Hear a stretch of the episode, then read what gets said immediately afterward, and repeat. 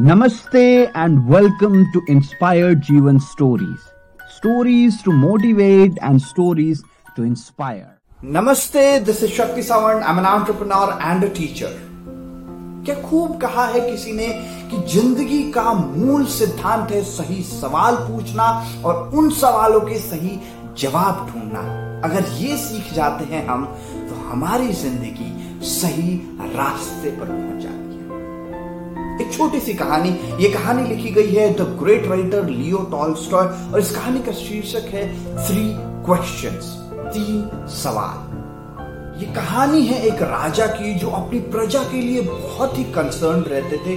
प्रजा के लिए हर कुछ करना चाहते थे, जो वो डिजर्व करते हैं, उनके लिए सारी चीज़ें अच्छी से अच्छी करने का प्रयास किया करते थे। तो एक बार ऐसे उनके दिमाग में तीन सवाल आते हैं और उन्हें लगता है कि राज्य की बढ़ोतरी के लिए इन तीन सवालों के जवाब जानना बेहद बेहद बेहद आवश्यक है। तो वो जाते हैं अगले दिन दरबार में और ये तीनों सवाल पेश कर, पेश करते हैं। पहला सवाल कि राजा के लिए कोई भी डिसीज़न लेने के लिए सबसे बेहतर समय, सबसे अच्छा समय कौन सा है? दूसरा सवाल, राजा को किन लोगों को सबसे ज़्यादा सुनना चाहिए? तीसरा सवाल, राजा को कौन से मैटर्स में, कौन से अफेयर्स में सबसे ज़्यादा ध्यान देना चाहिए? इन तीनों सवालों को सुनकर जो राज्य के सभी लोग हैं, वो बेहद अचंभित हो जाते हैं, ये राजा क्या बात कर रहे हैं? किस चीज़ की बात कर रहे हैं? पर खैर सिंस राजा ने क्वेश्चन पूछा था, सभी सोचने लगते हैं, किसी को कोई आंसर नहीं मिलता। तो राजा बोलते हैं, राज, पूरे राज्य में अनाउंस कर दो कि कोई भी बुद्धिमान मनुष्य जो इसका आंसर देना चाहता है और राजा उनके आंसर से सेटिस्फाइड हुए तो उन्हें बेहद बहुत ज़्यादा इनाम दिया जाएगा। अगले दिन दरबार में बहुत सारे वाइस में आते हैं, बुद्धिमान व्यक्ति। और एक ही करके वो इन सवालों का जवाब देने लगते हैं। तो पहले सवाल के जवाब में कई लोग बोलते हैं कि राजा को एक टाइम टेबल प्रिपेयर कर लेना चाहिए ताकि राजा सारी चीज़ें टाइम पे कर सके, फिर कुछ लोग बोलते हैं, अगर टाइम टेबल होगा तो राजा कई चीज़ें अनइवन हो जाती कई चीज़ें ऐसी होंगी जो सडनली आ गई तो फिर राजा फॉलो नहीं कर पाएँगे टाइम टेबल तो बोलते, वो लोग बोलते हैं, राजा को कुछ काउंसलर्स बिठा के रखने चाहिए, जो काउंसलर्स हर एक डिसीज़न का परफेक्ट टाइमिंग पे आंसर देंगे और उसके लिए बताएँगे। फिर कुछ बोलते हैं कि अगर हर एक डिसीज़न के लिए राजा काउंसलर के पास जाएगा तो डिसीज़न मेकिंग में बहुत ज़्यादा डिले हो जाएगा। फिर कुछ बोलते हैं कि अगर राइट टाइम पता करना है तो हमें भविष्य के बारे में पता करना चाहिए। तो कुछ लोग बोलते हैं, राजा को ज्योतिषियों की मदद लेनी चाहिए, ज्योतिषियों को एक पैनल रखना चाहिए, जिनसे वो हमेशा गाइडेंस ले सके। राजा बेहद कंफ्यूज हो जाता है। इतने एक सवाल के इतने सारे जवाब। खैर दूसरे सवाल पे बढ़ते हैं राजा। दूसरे सवाल के जवाब में लोग कहते हैं राजा को अपनी फैमिली को सबसे ज़्यादा सुनना चाहिए। कुछ लोग कहते हैं राजा को अपने सोल्जर्स के बारे में आ, कुछ ज़्यादा सुनना चाहिए। कुछ कहते हैं मंत्रियों को ज़्यादा सुनना चाहिए। कुछ कहते हैं जो साधु महात्मा है हमारे आ, हमारे राज्य में उन उनके बारे में उनसे राजा को ज़्यादा सुनना चाहिए।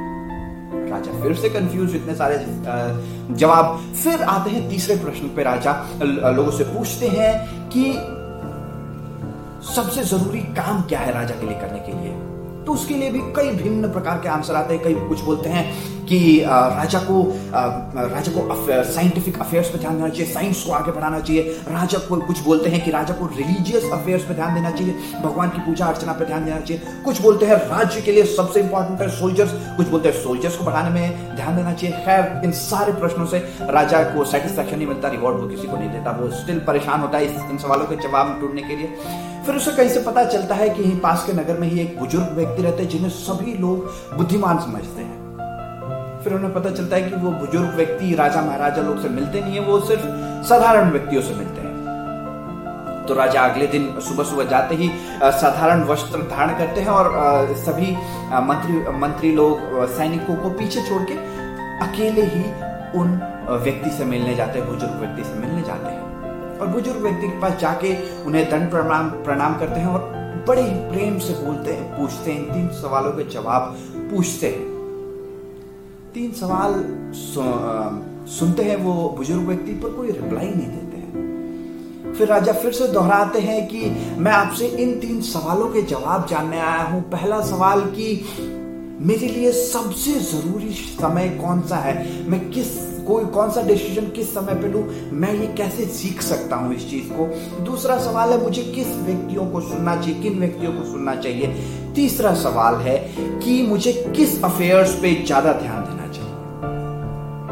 हालाँकि इतनी डिटेल में समझाते हैं राजा, फिर भी वो जो बुज़ुर्ग व्यक्ति होते हैं, वो अपना खुदाई कर रहे होते हैं और खुदाई में ही लगे रहते हैं, लगे रहते हैं, लगे रहते हैं। राजा देखते हैं, बुज़ुर्ग व्यक्ति है, खुदाई कर रहे हैं इतनी देर से तो राजा को दया आ जाती है। राजा बोलते हैं, आइए, मैं आपकी मदद कर देता हूँ, आप थोड़ी देर आराम कर लीजिए। तो वो बुज़ुर्ग व्यक्ति उनको धन्यवाद कहते हैं और राजा खुदाई करना शुरू कर देते हैं। राजा लगभग एक से डेढ़ घंटे खुदाई करते हैं, उसके बाद रुकते हैं, फिर से वो अपना प्रश्न दोहराते हैं। इस बार भी जो बुज़ुर्ग व्यक्ति होते हैं, कोई जवाब नहीं देते। और बुज़ुर्ग व्यक्ति कहते हैं, अगर आप थक गए हैं तो मेरे को फावड़ा दे दीजिए, मैं आगे खुदाई करता हूँ।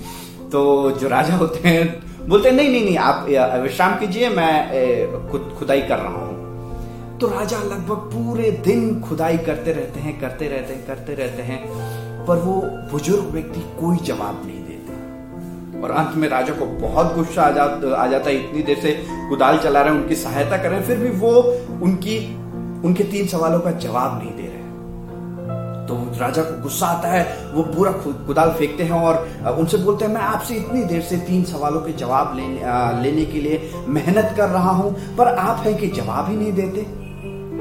जैसे ही राजा वहाँ से भड़क के जा रहे होते हैं वैसे ही एक बड़ी दाढ़ी वाला बंदा भागा भागा भागा भागा आ रहा होता है और अपना पेट पकड़ के आ, आते ही राजा के गोद में गिर जाता है। राजा अचंभित हो जाता है वो व्यक्ति बहुत ही जवान होता है बियर्डेड है पूरा, लेकिन पेट पे हाथ पकड़ा हुआ है और राजा की गोद में गिरते ही वो बेहोश हो जाता है। उसके बाद राजा उनको लेटाते हैं और देखते हैं कि उसके पेट में काफ़ी बड़ा घाव है। तो राजा बिना समय गंवाए कुछ पत्ते बिन कर लाते हैं जंगल से और उसका ट्रीटमेंट करने लगते हैं और लगभग कुछ समय बाद उसका ट्रीटमेंट करके तब तक वो व्यक्ति अनकॉन्शियस ही रहता है। तो उसके बाद उसको गोदी में उठा के कुटिया में लेकर जाते हैं। उसके बाद वो बुज़ुर्ग व्यक्ति थोड़ी बहुत उनकी सेवा करते हैं उस घायल व्यक्ति की और उतनी ही देर में राजा पूरे दिन के थके हुए होते हैं। वो भी वहीं पे ही सो जाते हैं, ज़मीन पे ही। अगले दिन जब सुबह होती है, राजा उठते हैं, उनको पाँच मिनट लगता है सब कुछ देखने में कि वो क्या रहा है, कहा हूँ मैं?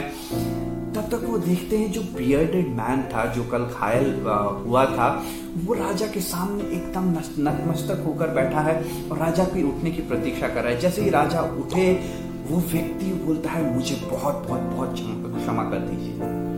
राजा को कुछ समझ में नहीं आता, मैं इस व्यक्ति को जानता भी नहीं हूँ और ये मेरे से क्षमा मांग रहा है। फिर वो व्यक्ति बताता है, आप इतने घबराइए मत, मैं आपसे क्षमा इसलिए मांग रहा हूँ क्योंकि मैं एक दोषी फिर भी राजा को समझ में नहीं आता। फिर वो व्यक्ति बोलता है, आप मुझे नहीं जानते, लेकिन मैं आपको भली भांति जानता हूँ। आपने कुछ कुछ दिनों पहले मेरे भाई की सारी संपत्ति जब्त कर ली थी, उसे पनिशमेंट दिया था, और मैं उसी पनिशमेंट का बदला लेने के लिए आपको यहाँ पर मारने आया था। मेरे को पता लगा था कि आप इस व्यक्ति से मिलने अकेले आए हैं और इसीलिए मैं भागा भागा आया था। मैं पूरे दिन इंतज़ार करता रहा कि आप आएँगे तो मैं आपके ऊपर अटैक करूँगा। लेकिन जब शाम तक आप नहीं आए तो मैं अपने एक छुपी हुई जगह से बाहर निकला और आपको मारने के लिए आगे बढ़ा। जैसे मैं आगे बढ़ा, आपके मंत्रियों ने मुझे पहचान लिया और उन्होंने मेरी हालत कर दी। राजा को बड़ा ही अचंभ, राजा बड़ी अचंभित हो जाते हैं।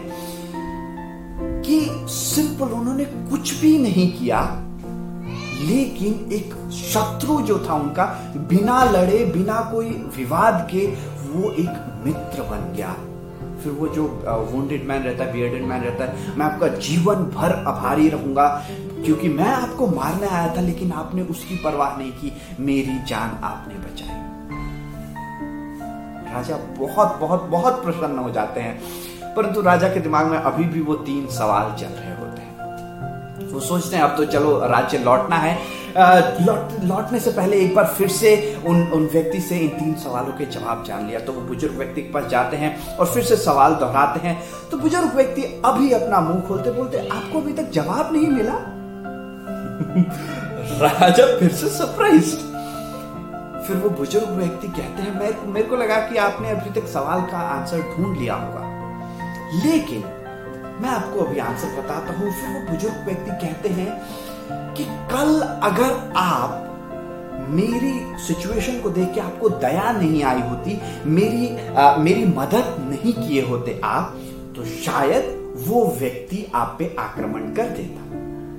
अगर वो आप पे आक्रमण कर देता तो आपके दिमाग में हमेशा के लिए ये बात रह जाती काश मैं वहीं पर रुक जाता उन व्यक्ति की मदद कर इसका मतलब आपके लिए उस समय सबसे ज़रूरी व्यक्ति कौन था जिसे आपको सुनना चाहिए?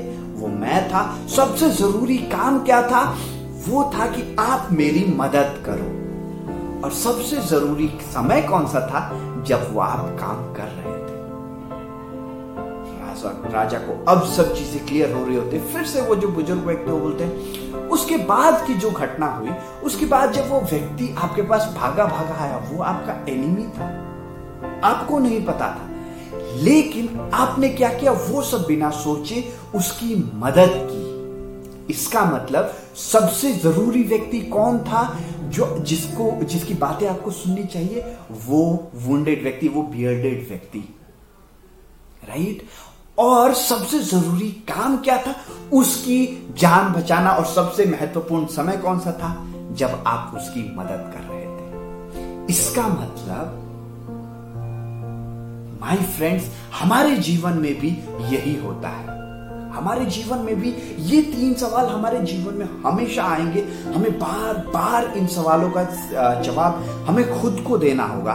तो हमेशा इस कहानी को याद रखिएगा कि सबसे ज़रूरी समय है अभी, क्योंकि अगर आप कुछ कर सकते हैं, वो इसी समय में कर सकते हैं। ना ही पास्ट में कर सकते हैं, ना ही फ्यूचर में कर सकते हैं। आप फ्यूचर के लिए प्लानिंग अवश्य कर सकते हैं, लेकिन काम अभी करना पड़ेगा। तो सबसे ज़रूरी समय है अभी सबसे ज़रूरी व्यक्ति, जो व्यक्ति आपके सामने खड़ा है, और सबसे ज़रूरी काम जो आपके सामने व्यक्ति है, उसके लिए कुछ अच्छा करना। शायद मैं अपना काम कर रहा हूँ, क्योंकि आप अभी मेरे सामने हैं, और मैं आपके लिए एक बहुत ही इंपॉर्टेंट बहुत ही ब्यूटीफुल स्टोरी प्रेजेंट कर रहा हूँ।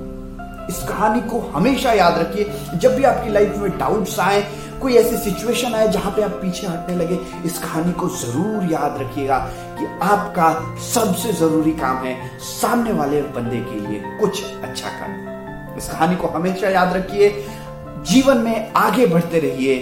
लेट्स इंस्पायर लाइफ नमस्ते, शब्बा खैर, मिलेंगे अगले वीडियो